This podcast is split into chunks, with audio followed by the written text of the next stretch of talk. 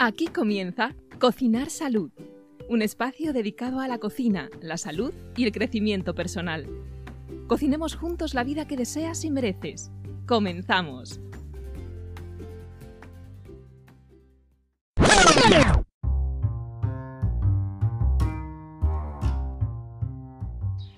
Hola, hola cocineros y cocineras de salud, bienvenidos y bienvenidas a un episodio más de nuestro podcast.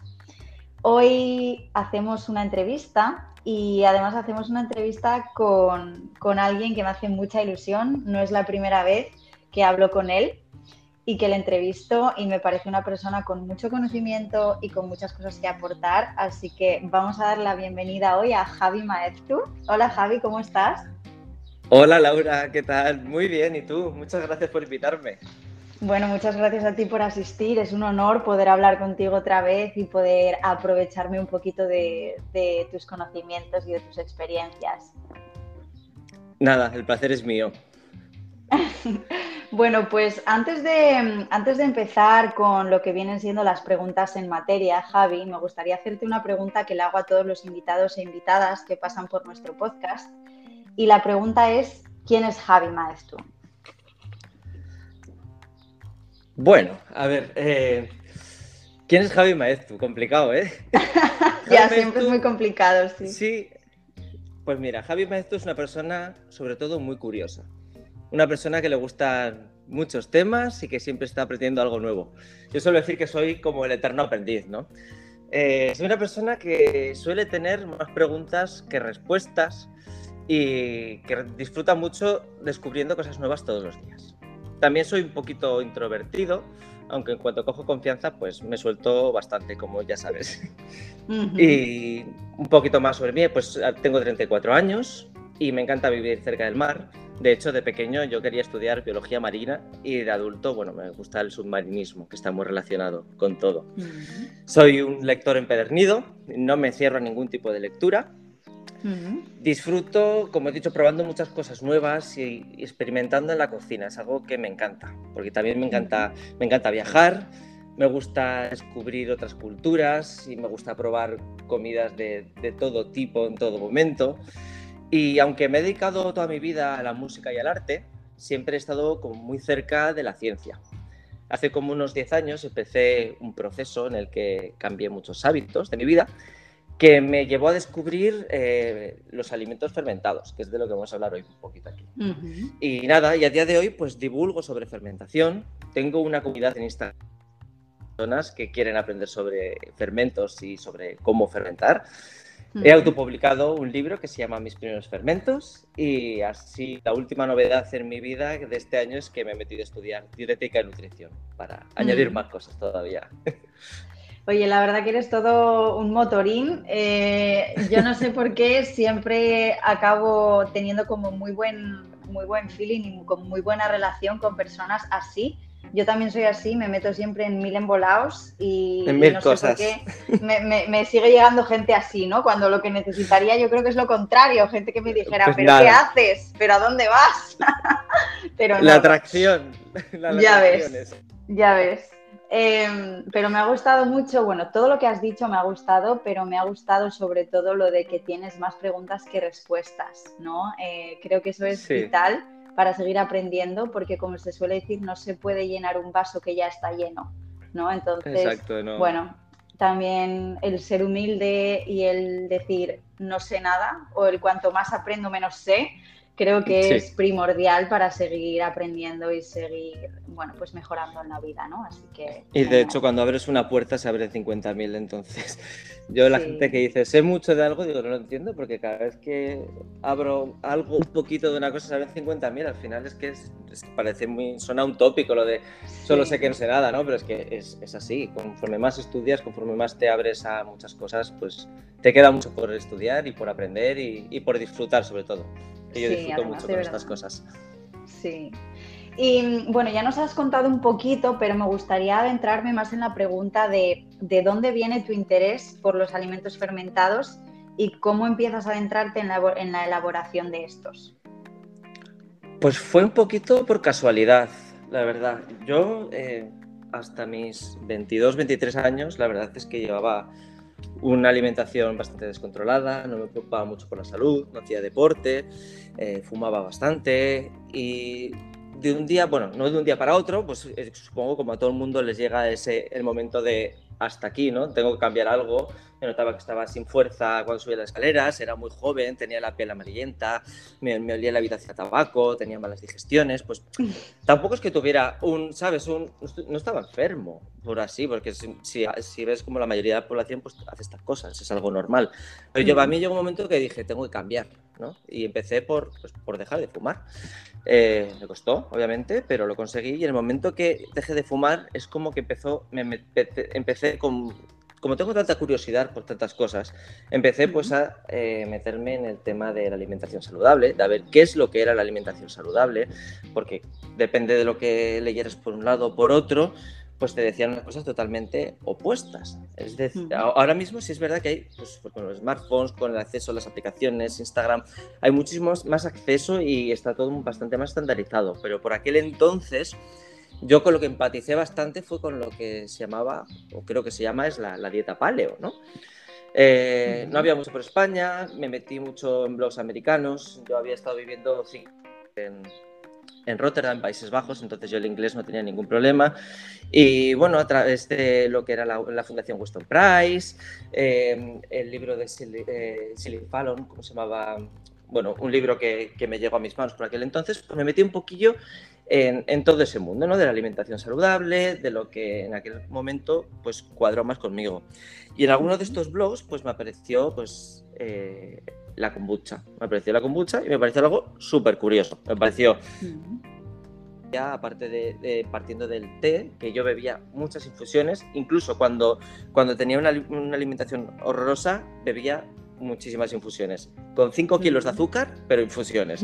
Entonces es algo que eh, yo empaticé, eh, me pareció algo muy curioso. Y además que la podías fermentar y después podías ponerle muchos tipos de sabores y que tenía burbujas y que parecía como el champán pero no tenía prácticamente alcohol.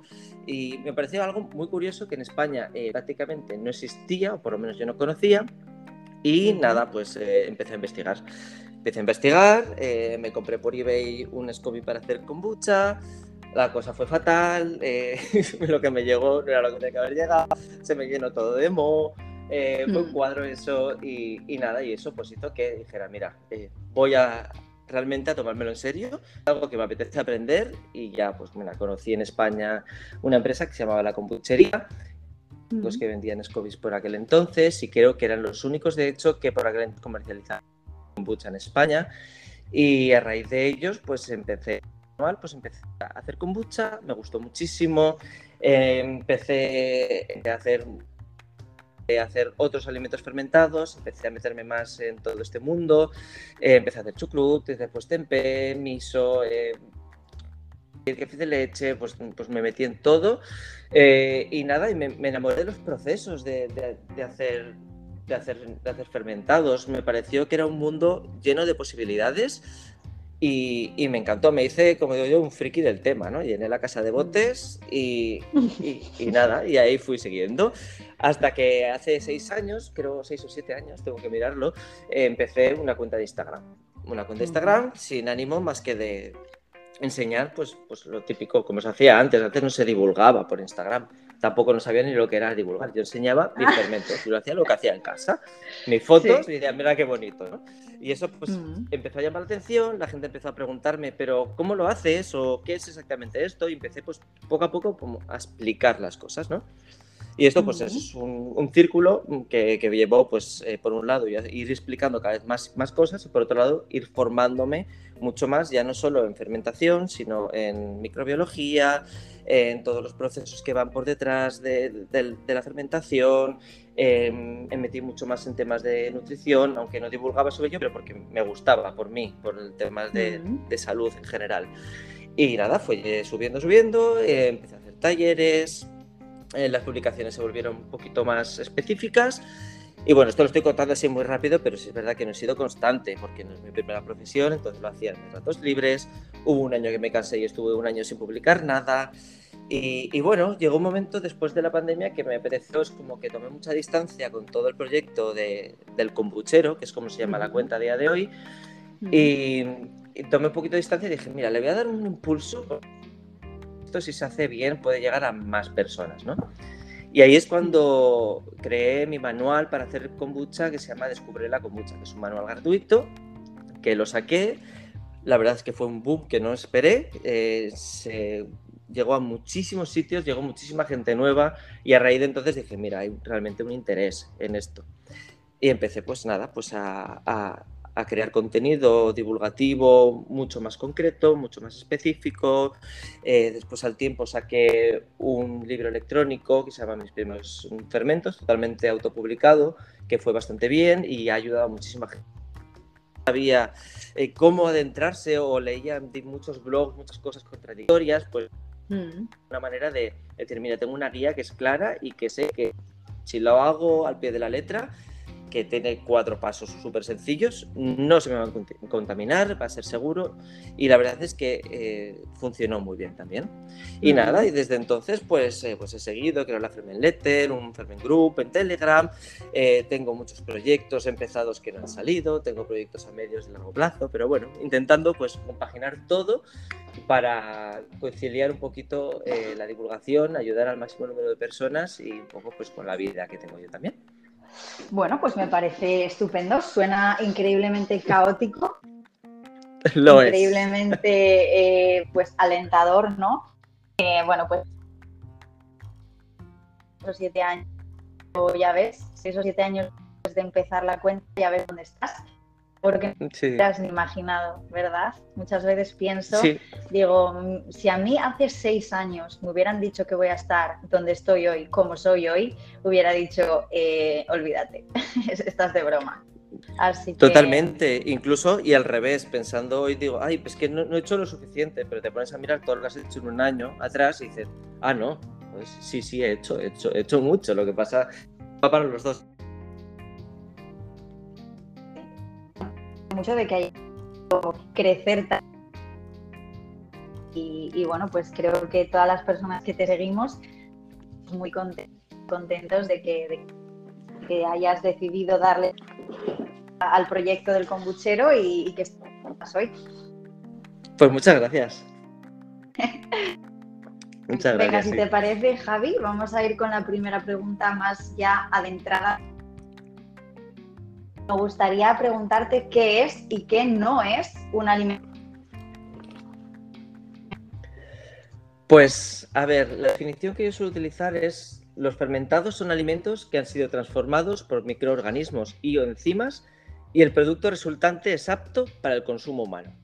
Esto, así pues, explicado de manera para todo el mundo, es como eh, fermentar, es cultivar unos microorganismos concretos como bacterias u hongos y e, en, unos alimentos bajo unas condiciones muy específicas para que estos microorganismos lo transformen y nos den como resultado pues otro alimento con unas características diferentes. Para que lo entendamos, eh, el proceso que yo considero que es contrario a la fermentación es la putrefacción que es un proceso muy similar, pero la diferencia yo personalmente la pongo en que el producto resultante en la fermentación es apto para el consumo humano y en la putrefacción no es el producto resultante no es apto para el consumo humano. ¿no? Y bueno, la, fermentación se ha utilizado, no es algo nuevo, parece, ahora se ha puesto como muy de moda. Eh, porque salen todos los sitios, los alimentos fermentados, los probióticos y muchas cosas están en todos los lados, la microbiota, pero bueno, es, es algo que lleva toda la vida. Se ha hecho, de hecho, podríamos decir que es incluso anterior al en la naturaleza se produce fermentación y después nosotros hemos empezado a, hemos aprendido a controlarlo, ¿no? Pues como puede pasar con el fuego. Nosotros no hemos inventado el fuego, pero hemos aprendido a controlarlo, porque la fermentación un poquito lo mismo. Entonces, ha utilizado de toda la vida em, para conservar los alimentos, para los más digeribles, eh, para más sabrosos o incluso para prácticas que se ven desde el como elaborar alcohol. Entonces, básicamente lo que hacen estos microorganismos es de, por un proceso u otro, es como predigieren estos alimentos y los vuelven pues, más biodisponibles, ¿no? Ajá. Y, me preguntabas eh, lo de que, es un alimento y qué no es fermentado. Exacto. Y me gusta porque muchas veces se confunden con otro tipo de alimentos que son muy parecidos, tanto en sabor como en forma, como en proceso, pero no son exactamente lo mismo. No pasa con todos, pero suele pasar mucho con los vegetales lactofermentados. Eh, con los vegetales lactofermentados, como puede ser las aceitunas de toda la vida, o los pepinillos, o las cebolletas, o el chucrut, muchas veces eh, se confunden con los encurtidos. Eh, y se confunden no solo a nivel, eh, a, todos los niveles, porque en inglés la palabra pickles eh, muchas veces se refiere para los dos, incluso encurtido, en, depende con contexto, se puede utilizar en varios, en varios contextos, pero a mí me gusta diferenciarlos muy claramente. Eh, los, los, alimentos fermentados, los, los vegetales lactofermentados, eh, son, ha pasado por el proceso como el que hemos hablado antes y están eh, conservados en ácido láctico. Y para llegar a ese proceso ha habido una transformación del alimento, es decir, ha puesto el alimento bajo unas condiciones, como hemos hablado, y este, estos microorganismos han transformado el alimento. ¿no? En cambio, los encurtidos es, son, se utilizan los vegetales, los mismos vegetales, pero se ponen en ácido acético, es decir, en vinagre, que este se calienta y después se pasteuriza y además eso le suele añadir azúcar y otro, otro tipo de, bueno, de componentes para producir este proceso se llama, lo que se llama encurtir. ¿no? El resultado es un alimento muy ácido, pero en este caso no ha habido una transformación del alimento. También la diferencia es que los eh, lactofermentados al final tienen microorganismos vivos y los encurtidos no tienen microorganismos vivos. Entonces, al final son productos que para una persona igual que no entiende mucho sobre el tema son muy similares, pero en realidad son muy diferentes. Y después hay otros tipos de alimentos que también se pueden confundir, pero esto ya es más por la industrialización. Por ejemplo, la salsa de soja que podemos encontrar en muchos supermercados no es más que glutamato y colorantes con un poquito de soja. Eh, hay, pues, no sé, hay sopas con muchas salsas que en realidad pues intentan imitar a un producto que realmente, por ejemplo, hay, sé que en un supermercado hay como sopa de miso que son unos polvos. Realmente ni lleva miso ni, ni, lleva nada, lleva un poquito de soja, le han puesto eh, saborizantes, le han puesto, le han puesto también glutamato y la sensación de que es una sopa de miso, pero no tiene nada que ver con el original. Pero bueno, mm. volviendo, como concretando, el, el, error más habitual suele ser entre los vegetales lactofermentados y los encurtidos. Sí, me gusta que hagas esta aclaración porque es verdad que muchas veces hablando de los fermentados, que somos fermentados, pepinillos. Y es verdad que hay mucha confusión y sobre todo también con lo que dices de sopa miso pero luego te pones a mirar y ahí no tiene miso, o cuando vemos un chucrut que no está refrigerado, que está fuera, eh, entonces eso, bueno, pues vale, sí, la palabra chucrut te, te a un fermentado, pero ese producto en cuestión que tú estás comprando no tiene microorganismos vivos, ¿no? Entonces creo que está muy bien que haya esta diferenciación para la claridad de la gente. Y mm, cuéntanos qué tipos diferentes de fermentación hay, porque me imagino que hay más de una, ¿verdad? Sí, sí, hasta ahora, por ejemplo, los vegetales lactofermentados estamos hablando de fermentación láctica. Eh, la cosa es que todo este tema ha cambiado mucho en los últimos tiempos, afortunadamente, porque hasta hace muy poquito se consideraba fermentación las fermentaciones, por así decirlo, tradicionales, son las que las que se, cogía un contexto puramente bioquímico. Eh, y ahí solo se consideran las fermentaciones que son anaeróbicas, es decir, sin oxígeno. En ese caso tenemos dos, es la acidoláctica, que es la que hemos hablado, que son los chucrut, los pepinillos, pero también está el yogur, eh, y después también está la alcohólica, que es con la que se hace el vino, la sidra, la cerveza, el hidromiel, pero aparte de eso, claro, eh, cuando estamos hablando del contexto alimentario, hay muchos otros tipos de procesos en los cuales intervienen microorganismos que se salen de estas dos fermentaciones, que son las que se consideraban hasta hace poco. ¿no? Entonces, se ha ampliado eh, el término fermentación a lo que se llama el contexto alimentario. Y aquí se introducen muchos otros tipos de fermentación. Tenemos la fermentación alcalina, que es eh, la que se utiliza en el nato, que es un fermento japonés y en muchas fermentaciones eh, africanas, que por ejemplo en, la, en la ácido láctica el pH baja mucho y en la alcalina pues sube mucho. Es otro tipo, también se produce por otras bacterias.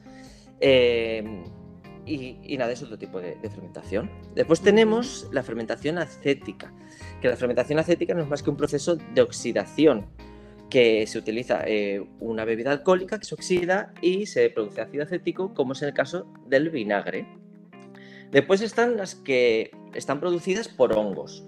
Eh, aquí el caso más cercano tenemos muchos quesos, ¿no? El, queso Roquefort, el, queso Kremberg, todos están producidos por hongos, pero otros tipos de fermentación que igual nos pueden sonar es como el tempe o el koji, que son las más típicas que, que más se utilizan con hongos en fermentación.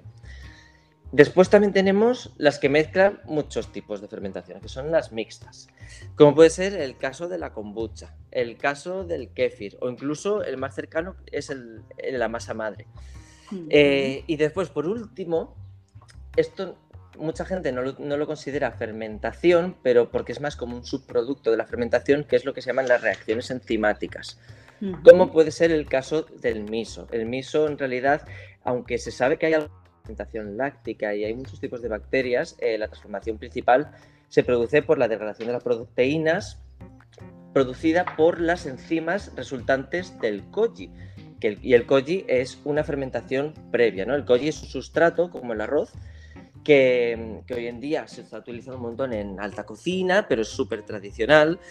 Y eh, este arroz eh, ha sido fermentado a través de un hongo llamado Aspergillus oryzae y, o variantes, que tiene muchos tipos. Pero bueno, eh, las Perlicus orizae eh, se inoculan este arroz y este arroz eh, se convierte en koji y después este koji se puede utilizar para hacer multitud de otras preparaciones. Y yo creo que así en norma general hay más y, hay, se puede adentrar mucho en cada uno, pero es un poquito así el, el resumen general de los tipos de, fermentación que existen. Mm, genial, pues muy buen resumen. creo que muy estructurado y, y bueno, aunque siempre, a ver, esto es un mundo eso y siempre se puede ir mucho más al detalle, pero creo que, bueno, como resumen general está genial. Muy bien. Y es algo que has hablado también varias veces en tu Instagram, que sería la diferencia entre lo fermentado y lo probiótico. Sí, eh, este tema es de hecho, no debería serlo, pero es bastante controvertido, ¿no? Porque hasta hace muy poco no había lo que se llama un consenso científico, ¿no?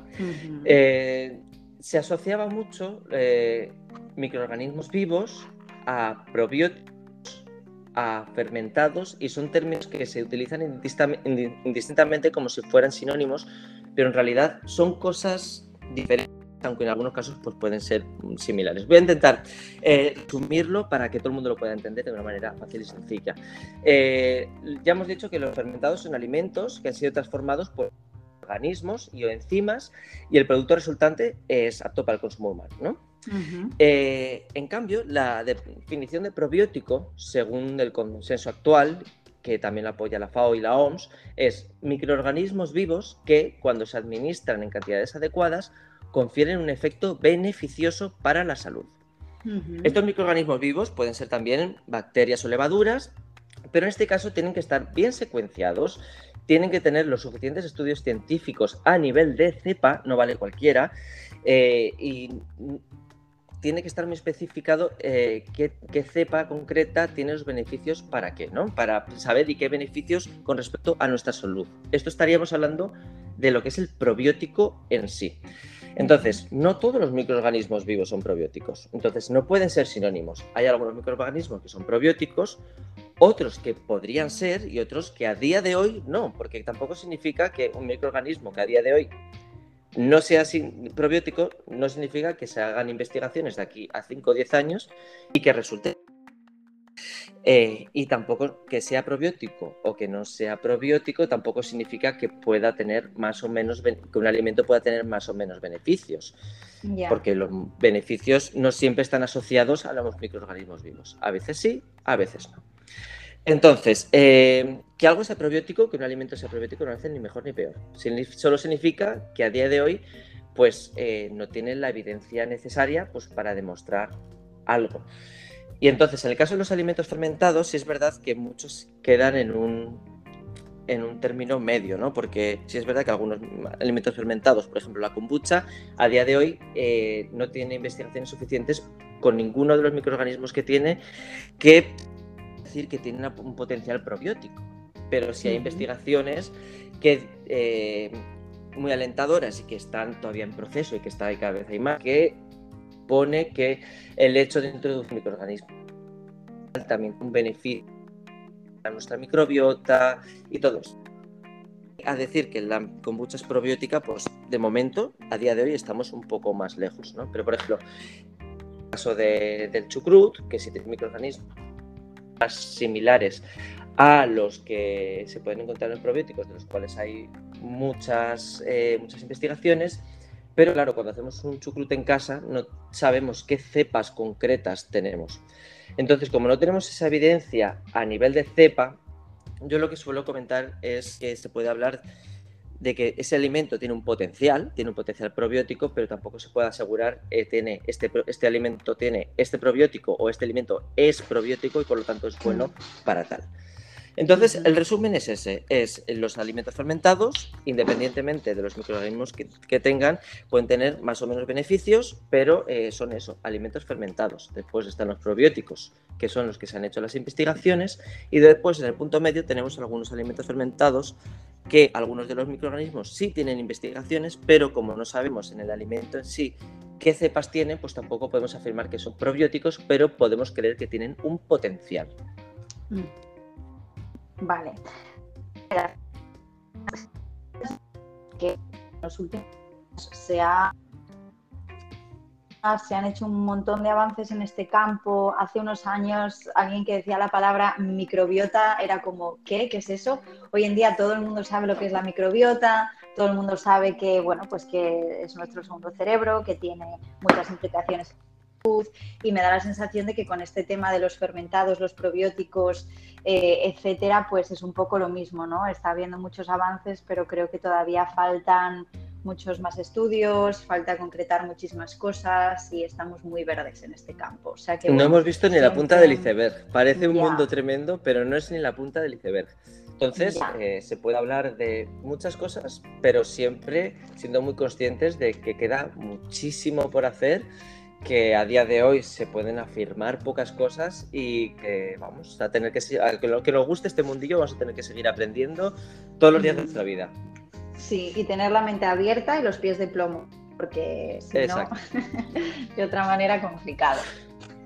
Genial.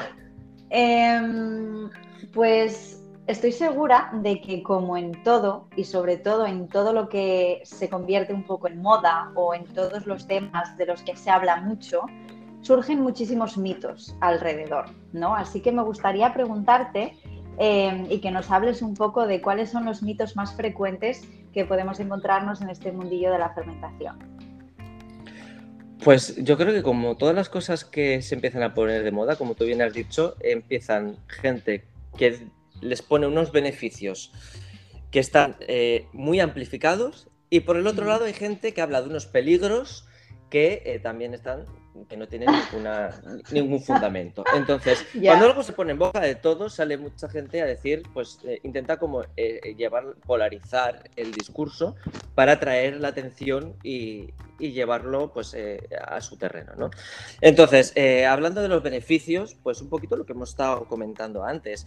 Eh, hay muchos gurús, por decirlo de alguna manera, que eh, pues hablan de, pues son, primero hablan de los probióticos o de los, de los, eh, de los, de los microorganismos vivos como probióticos y los probióticos lo hablan como el gran milagro, ¿no? Que son los probióticos, ya sabemos que es algo que está, se está haciendo muchísima investigación, que tiene un potencial y son súper beneficiosos en muchos, en muchos contextos, pero de ahí de hablar de los alimentos fermentados como de curar cáncer, te detoxifica, te sirve para todo, te cambia la piel, eh, un montón de cosas que pues verlas con bastante pinzas. Y entonces mm. de ahí, de esos supuestos milagros, del alimento milagro, a la realidad, pues suele haber un trecho. Pero bueno, después de la realidad, de cómo te puedes sentar a ti personalmente, de lo que sabemos a día de hoy, eh, de lo que se puede saber en consulta de cómo, cómo, sienta este alimento o cómo no sienta, a lo que se ha demostrado con evidencia científica, todavía hay otro trecho más. Entonces, ya si coges de los beneficios que dice el gurú a lo que ha demostrado la evidencia científica, pues ya hay un abismo normalmente. Entonces, pues los, los mitos suelen ser eso, que se suele agrandar mucho ya no solo con la evidencia que tenemos a día de hoy, sino con lo que eh, sabemos y se ha experimentado de manera tradicional y por cultura, ¿no? en, como alimentos que llevan toda la vida con nosotros. Y en mm. cuanto al otro lado, en cuanto a los peligros, pues pasa un poquito lo mismo. Como para muchas personas es algo nuevo, para muchas personas es un proceso que no han hecho nunca o que lo ven como algo muy complicado, muy ajeno a nuestra realidad, eh, lo ven como muy peligroso. Incluso muchos divulgadores, el hecho de que, que, estén creciendo bacterias y levaduras en tu casa lo ven como un riesgo para tu salud, cuando nada más lejos de, de la verdad. Si se hacen las cosas bien, de hecho, muchos vegetales son incluso más seguros que eh, si te lo compras en, en, una tienda ecológica y los lavas mal y te los comes. Eh, entonces, eh, como todo hay que relativizarlo, eh, hay que buscar el punto medio, hay que saber qué se sabe a día de hoy, hay que saber muy bien cuáles, si vas a hacerlo en casa, cuáles son los procesos que, tienes que hacer, eh, cómo evitar contaminaciones y simplemente, pues eso, hacer las cosas con cabeza, pero eh, ni los alimentos fermentados son el, gran milagro que nos va a salvar a todos y que ya te puedes comer cinco, cinco hamburguesas en McDonald's que después te puedes beber una kombucha y, y se te van a solucionar todos tus problemas ni eh, vas a hacer kombucha en casa y vas a tener un fallo renal, eh, después te vas a intoxicar por hongos y, te vas a ir al hospital. Ni una cosa ni la otra. Ya. No, y es que además, em, mira, con respecto a las dos cosas que has dicho, tengo algo que comentar porque, en primer lugar, em, todos esos mitos que posicionan a los alimentos fermentados como alimento milagro, Em, son muy reduccionistas desde el sentido de esto es la cosa número uno que va a aliviar todos tus problemas.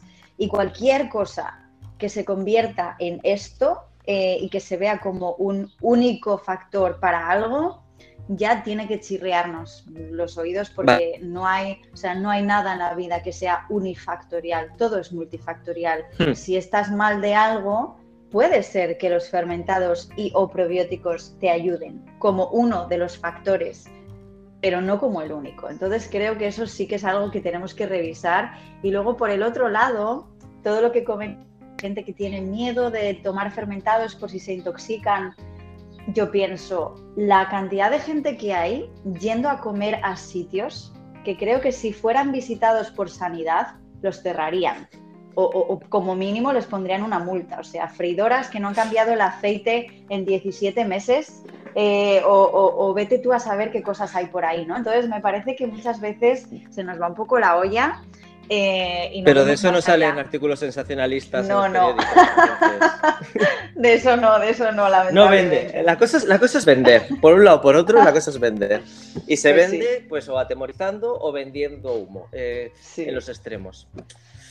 Pues sí, pues sí. Pero bueno, eh, está bien recordarles a ver si así le pierden un poquito de miedo a los fermentados y, bueno, pues amplían un poco horizontes, ¿no? Em, Exacto. Vale, y entonces, Javi, eh, yo estoy segura de que, bueno, muchas de las personas que nos están escuchando ya fermentan, pero tal vez haya un porcentaje de gente que todavía no. Entonces, si les hmm. pudieras eh, recomendar por dónde empezar a fermentar o cuáles son los fermentos más fáciles, cuáles son los más difíciles, de tal manera que tengan una especie de idea mental ¿no? de, cómo pueden hacerlo. Pues mira, eh, no es por hablar de. He venido aquí a hablar de mi libro, que no es así. pero yo creo que de verdad la forma y sobre todo más gratificante de entrar en el mundo de los fermentados es a través de los vegetales lactofermentados. Primero, porque si sabes el proceso de manera clara, eh, las posibilidades de que se contaminen son ganas anulas.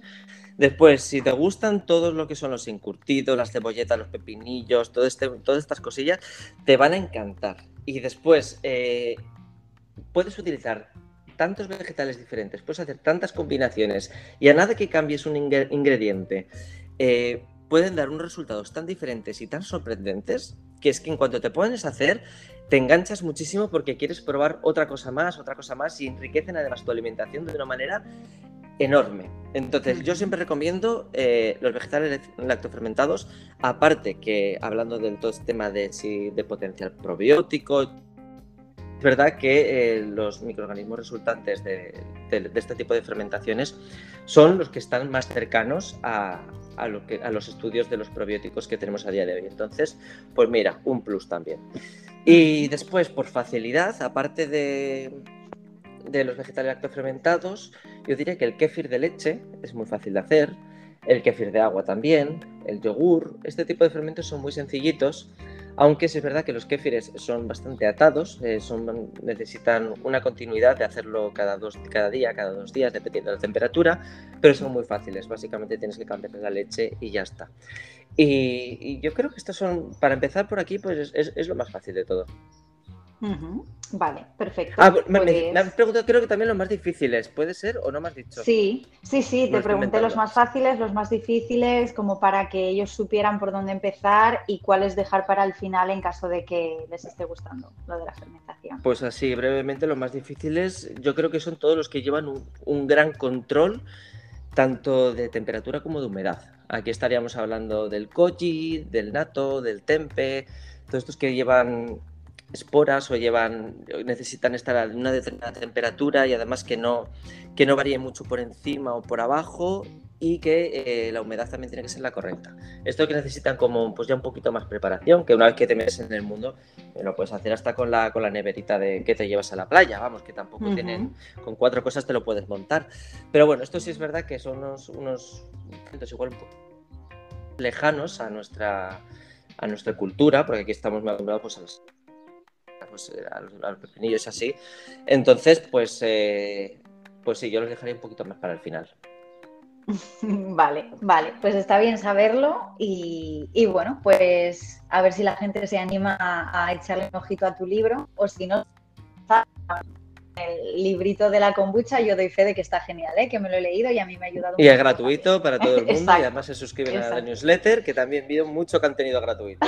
dos por uno total. Oye, Javi, y mm, desde que has empezado a, digamos, producir y consumir tus propios alimentos fermentados, ¿has notado cambios en tu vida y en tu salud? O sea, y no hablo solo a nivel físico, ¿no? De salud física, sino a nivel de cambios, mm, pues a nivel emocional, a nivel de mm, mental o a nivel de, pues, yo qué sé, que me digas, mira, me ha servido para mejorar mi paciencia o me ha servido para mejorar. ¿Has notado algo? Pues, a ver, yo esto lo uniría un poco con lo que has contado tú antes, eh, porque sí he notado muchos cambios, pero también han ido unidos como a un resto de cambios, ¿no? Es como un conjunto. Eh, yo me metí en el mundo de los fermentados a la vez que empecé, dejé de fumar, como he comentado al principio, pero aparte, eh, pues empecé a cuidar mi alimentación, ¿no? ha ido unido a dejar de comer ultraprocesados, ha unido a empezar a hacer deporte, a dedicar tiempo y ganas a cocinar. Yo antes cocinaba un no sea enfermedades, yo a cocinar me gusta, me gusta ir al mercado, me gusta comprar las materias primas, aunque tenga que quitar tiempo de otra cosa, me gusta cocinarlas, aunque sean cosas súper sencillas y, dedicar el tiempo también a comer, no comer rápido, comer, masticar, disfrutar de los sabores. Eh, ha ido unido a, mejorar la higiene del sueño, ha ido unido a mejorar la exposición al sol. Entonces, mm. claro, eh, que me siento mejor, infinitamente mejor, pero ¿qué es, qué es solo de los fermentados y qué es del resto? Que todos somos un conjunto y la salud es un conjunto y los cambios también van en conjunto. Entonces, eh, a mí me parece que eso, lo que comentabas tú antes de decir, los, los alimentos fermentados me ha ayudado para esto, es un poco reduccionista, porque seguro que me han ayudado en muchas cosas, pero creo que lo realmente lo que me ha ayudado es el cambio de, hábitos de manera global. Mm. Sí, no, no, eso claro, pero mi pregunta iba más dirigida hacia pues por ejemplo, los fermentados me ayudan a tener paciencia. Por eso también te puse el ejemplo al inicio de la pregunta, es decir, que eso sí claro. relacionar a los ah, fermentados, porque desde que he empezado a fermentar es como, a ver, es que si haces un kimchi, pues vale, sí, lo puedes tener más rico te sale si lo tienes unos meses. Entonces es como eh, cultivar la paciencia y decir, vale, esto lo hago hoy, pero hasta dentro de X tiempo pues no lo puedo disfrutar, lo observo, con la naturaleza, con la naturaleza em, a respetar ciertos procesos ¿no? que no se pueden, eh, bueno, pues no se pueden hacer prisas, etcétera, etcétera. Entonces me refería. Pues mira, me has, quitado lo que, te, lo que te iba a comentar, de hecho, porque me parece básico y clave el tema de, de la paciencia. Y de hecho, muchos de los problemas que vienen con las personas que empiezan a hacer fermentados, más específicamente con la kombucha, que yo lo veo mucho, ya que mi perfil se llama el kombucheros, durante, se ha llamado así durante mucho tiempo, pues mucha gente pues viene a aprender a hacer kombucha de primera, por el, simplemente por el nombre. Y además, como tengo el manual, pues es, la kombucha es algo que me tengo mucha experiencia, ya no, ya no mm, como como fermentista, que yo empecé con la kombucha en el mundo de la fermentación, sino como divulgador y como profesor, porque he enseñado mucho a hacer kombucha y me ha venido mucha gente con muchos problemas que ha tenido haciendo kombucha. Entonces, el tema de la paciencia, eh, como has comentado, es, una, es muy importante pues, en los vegetales fermentados, eh, dejarlos tranquilos, eh, saber cuáles son los tiempos, saber qué microorganismos intervienen en cada momento de la fermentación para no interrumpir la, la fermentación en el momento que, que no es el correcto, ¿no? Pero, por ejemplo, en el tema de la muchísima gente eh, lo mueve, ¿no? Quiere como estar mirando a ver qué es lo que está pasando, está cambiando, empieza a probarlo, lo mueve de sitio. Y la kombucha, los mayores problemas que tienen al principio son eh, con el tema de, moverlo y, que, no dejar que ese SCOBY que se crea en la superficie, esa película, eh, que es una celulosa, no se termine de, de crear, entonces no se proteja eh, del exterior, no deje que el pH eh, eh, baje lo suficiente y entonces esté expuesta a los microorganismos patógenos que pueden contaminar esta kombucha. Entonces, por no dejarla quieta, por estar mirándola, por estar moviéndola, por estar probándola, por estar enseñándosela a terceras personas que vienen a visitar la casa, pues al final terminamos contaminando esa kombucha que si la hubieras dejado sola y te hubieras olvidado absolutamente hasta después de 15 días, que te habría salido perfecta, pues se contamina. Entonces es verdad que al principio y a mí me cuesta incluso, eh, a veces cuando llevo un tiempo sin hacer kombucha, cuando me regalan un SCOBY nuevo, pues quiero ver cómo está funcionando y voy a verlo. Y yo la verdad es que tengo mucho autocontrol y tengo muchísimos años haciéndolo, pero entiendo que la gente pues eh, le cueste, ¿no? Que le cueste tener esta paciencia de decir, no, eh, voy a dejarlo 15 días y en 15 días lo pruebo. Es que son 15 días. Pasan enseguida, pero cuando estás haciendo algo nuevo tienes mucha curiosidad. Y la curiosidad mató al gato. Así que eh, es verdad que fermentados te enseña mucha paciencia y, además, si en el momento que tienes un par de contaminaciones, la aprendes por narices, porque no vas a hacer una tercera vez más. Y después, si es verdad, a ver, los fermentados me han enseñado muchas cosas. Eh, eh, el tema de, yo con todo el tema de los cambios personales eh, a nivel de salud en general, yo hace como también 5 o 6 años me metí mucho en el tema de la meditación, del mindfulness, y eh, después con el tiempo, eh, es verdad que el hecho de hacer fermentados, tanto el momento de hacerlos como el momento de, pues eso, de, saber que tienen que estar esperando, de ir observándoles, son para mí un momento de, conectar conmigo mismo, un momento de estar yo con los vegetales, con los microorganismos que sé que están tomando parte en todo este proceso. Entonces, el momento que estás haciéndolo, a mí me ha mucho a conectar, a, estar en el momento presente y después lo he extrapolado a cocinar en general.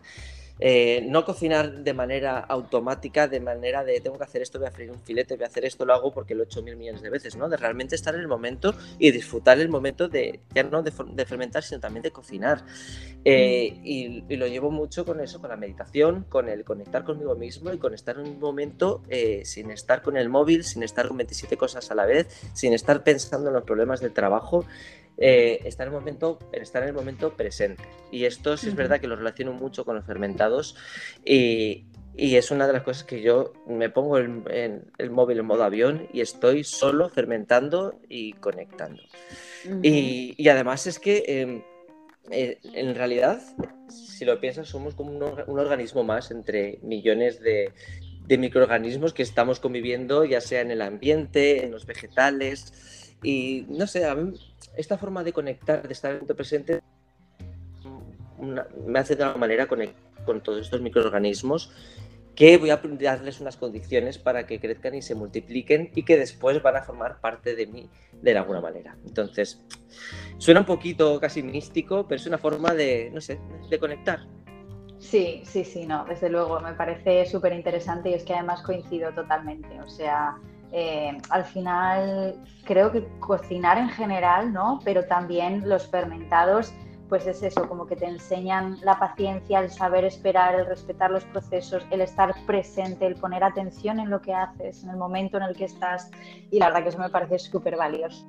Lo cierto es que mm, te iba a hacer otra pregunta, creo que en cierta manera está relacionada con esta, no sé si a lo mejor ya la has respondido incluso, y es qué lecciones de vida dirías que te ha enseñado eh, el hacer fermentados en casa. Eh, pues sí, yo creo que es un poquito lo mismo, lo que iba hablando en esta última pregunta. Sí, sí, lo mismo. Vale, vale, genial.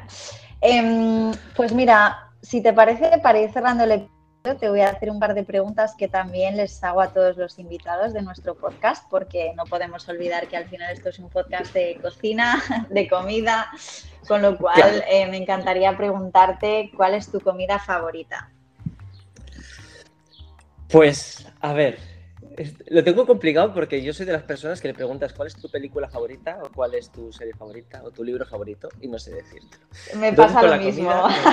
lo mismo. Me gusta mucho, te puedo decir que me gusta mucho comer.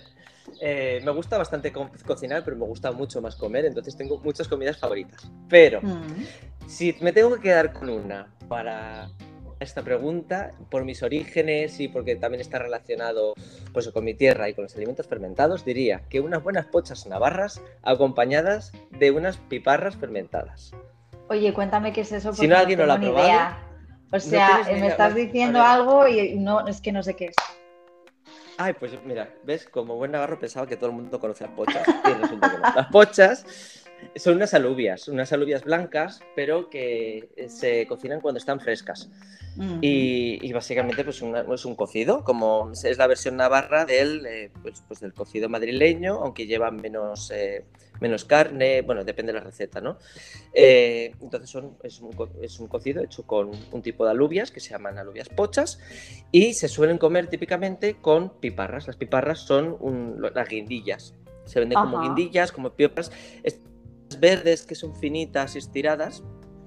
Entonces, básicamente, pues con una mano tienes la cuchara y con la otra tienes las guindillas. Eh, estas guindillas, ahora la mayoría son encurtidas, pero tradicionalmente son fermentadas. Y yo las hago fermentadas. Eh, entonces, pues sí es verdad que es, es, un plato que siempre que voy a Pamplona a visitar a mi familia, siempre voy a comerlo porque me encanta. Ah, pues qué interesante. De verdad que nunca había oído hablar de ello, ¿eh? Pues Mira, es como las faves asturianas, como no sé, es como el típico plato de, puchero, eh, pues en este caso con un tipo de alubias que, son, que se cocinan cuando están frescas. Sí, lo que pasa que, bueno, las faves asturianas se comen con una barra de pan, la mitad para el bocata de y la otra mitad para comer las faves. Bueno, ya, pues em. mira, pues la próxima vez puedes probar, te compras unas guindillas de estas que te he dicho y te comes las faves con acompañándolas de guindillas. Que además, si son fermentadas, hacen que después digieras después los, los las legumbres muchísimo mejor. Lo probaré, lo probaré sin duda, ¿eh? Te lo, te lo garantizo. Muy bien. ¿Y, ¿Y qué tres alimentos no pueden faltar en tu alimentación o en tu cocina? Bueno, no puedo decir alimentos fermentados, ¿no? no, no, porque además eso es muy amplio. Fermentados, claro, aparte de los alimentos fermentados, que damos por hecho que yo los consumo a diario.